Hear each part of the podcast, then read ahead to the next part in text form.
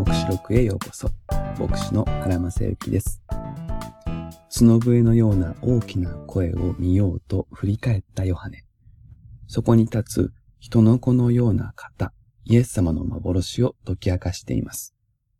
そもそも人の子のような方という表現は不思議な表現でしょう。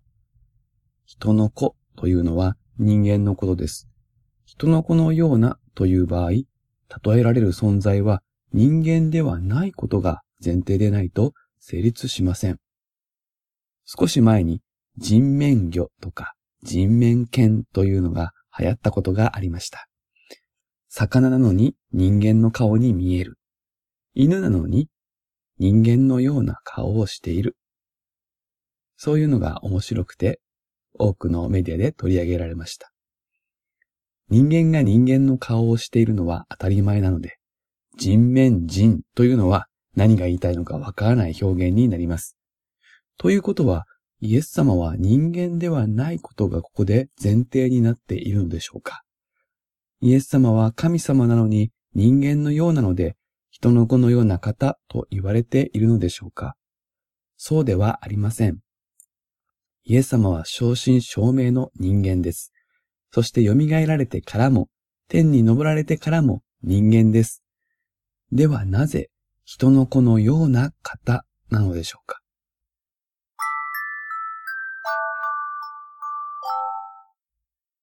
これはこの表現が最初に使われたダニエル書を知らなくては理解できないことです。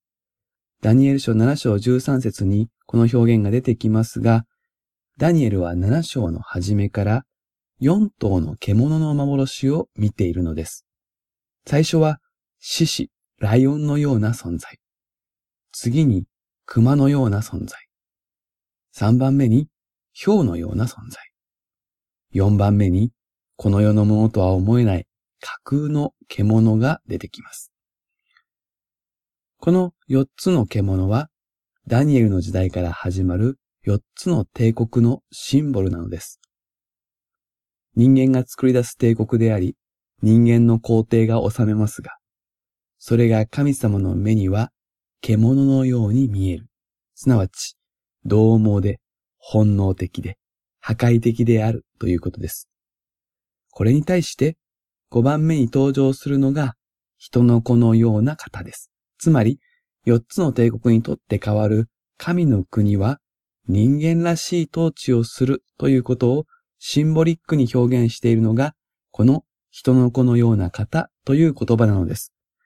ヨハネはこの表現をイエス様に結びつけることによって、イエス様が獣のようではなく、人間らしく、温和で理性的、建設的な存在、統治者であり、神の国の王であるということを言おうとしているわけです。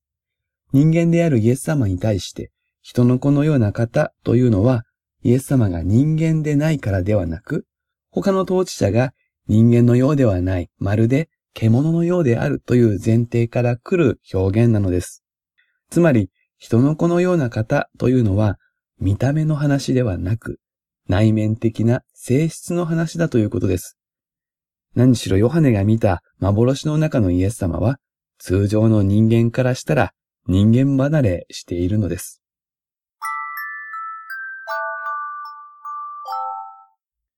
さて、ヨハネの視線はシンボリックな服装を描いた後、上に向かって動き、その頭と髪は白い羊毛のように、また雪のように白くと表現します。ここも象徴を文字通りに捉えやすい箇所かもしれません。まるでイエス様が年をとって白髪頭になってしまった。そんな風に思うかもしれませんが、そういうことではありません。眩しい光景に出くわすと、そのもの自体が持っている色ではなく、白っぽく見えるということはよくあることです。白というのは栄光の輝きを色の名前に落とし込んでいるに過ぎません。けれども、それだけでもありません。ここで白という言葉を選んだのには訳があります。この表現もまた、旧約聖書にルーツがあるのです。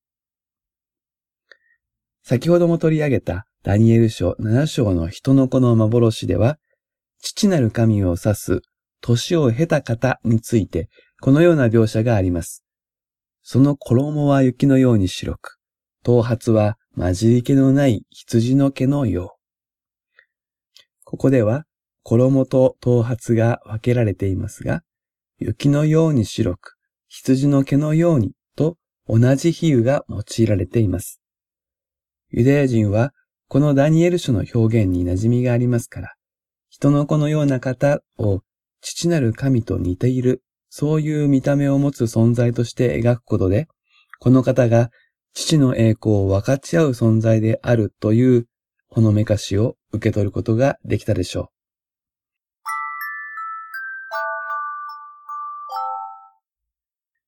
さらにもう一つのルーツとして、イザヤ書一章十八節の御言葉があります。さあ来たれ、論じ合おう、主は言われる。たとえあなた方の罪が火のように赤くても、雪のように白くなる。たとえ紅のように赤くても、羊の毛のようになる。ここで、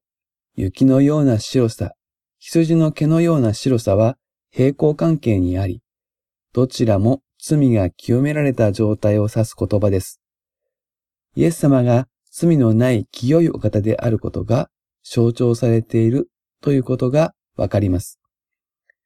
というのは、聖書の中では、頭というのは、その人が罪を負っているかどうかを象徴する場所として用いられ、理解されるからです。罪を負っている場合、負い目を抱えている場合、頭に血が降りかかり、赤く染まっていると表現されます。あるいは、塵をかぶるとか、土をかぶるという言い方もあり、いずれも汚れ、汚れを表現するものです。イエス様には何の負い目も汚れもないこと。それがこの幻で表現されているのです。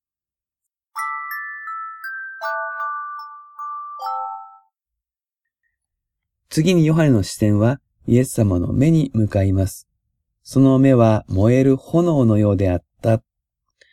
日本語の現代文化でこれを漫画的に理解すると、熱血とか情熱というイメージになるでしょう。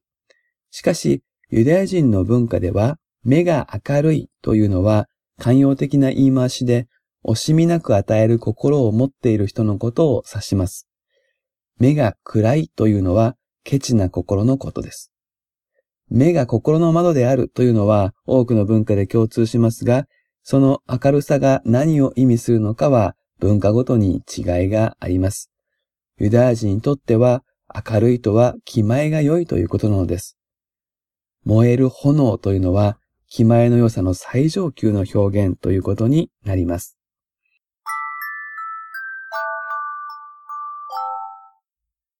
罪汚れがなく、